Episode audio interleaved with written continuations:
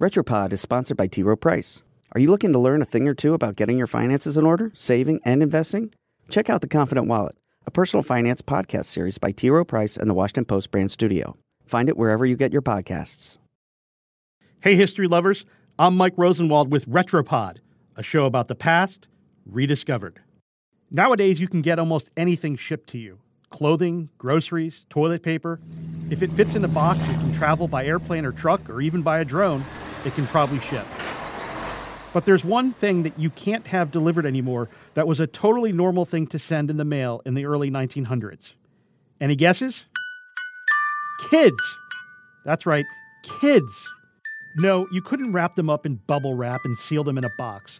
But back in the days when travel was expensive and postage was cheap, it was perfectly legal for parents to mail their children.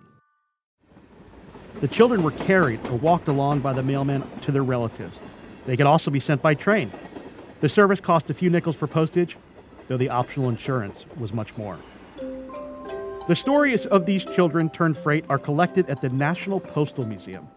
Though records are scarce, the museum's archives identify the first child ever sent through the mail as a 10 pound infant boy whose parents mailed him a mile away to Grandma's house in 1913.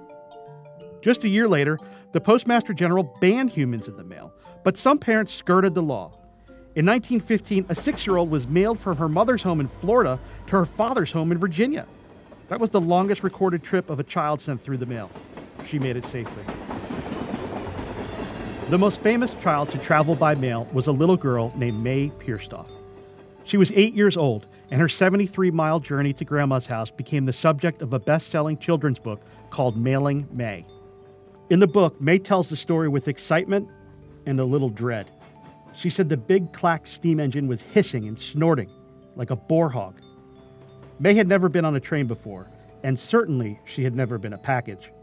Luckily for her parents, she was two pounds under the 50 pound weight limit. They attached 53 cents in postage stamps to her coat.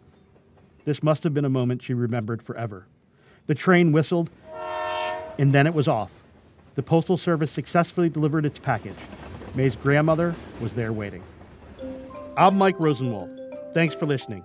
Special thanks to Steve Hendricks, who reported this story for the Washington Post. And for more forgotten stories from history, visit washingtonpost.com slash retropod.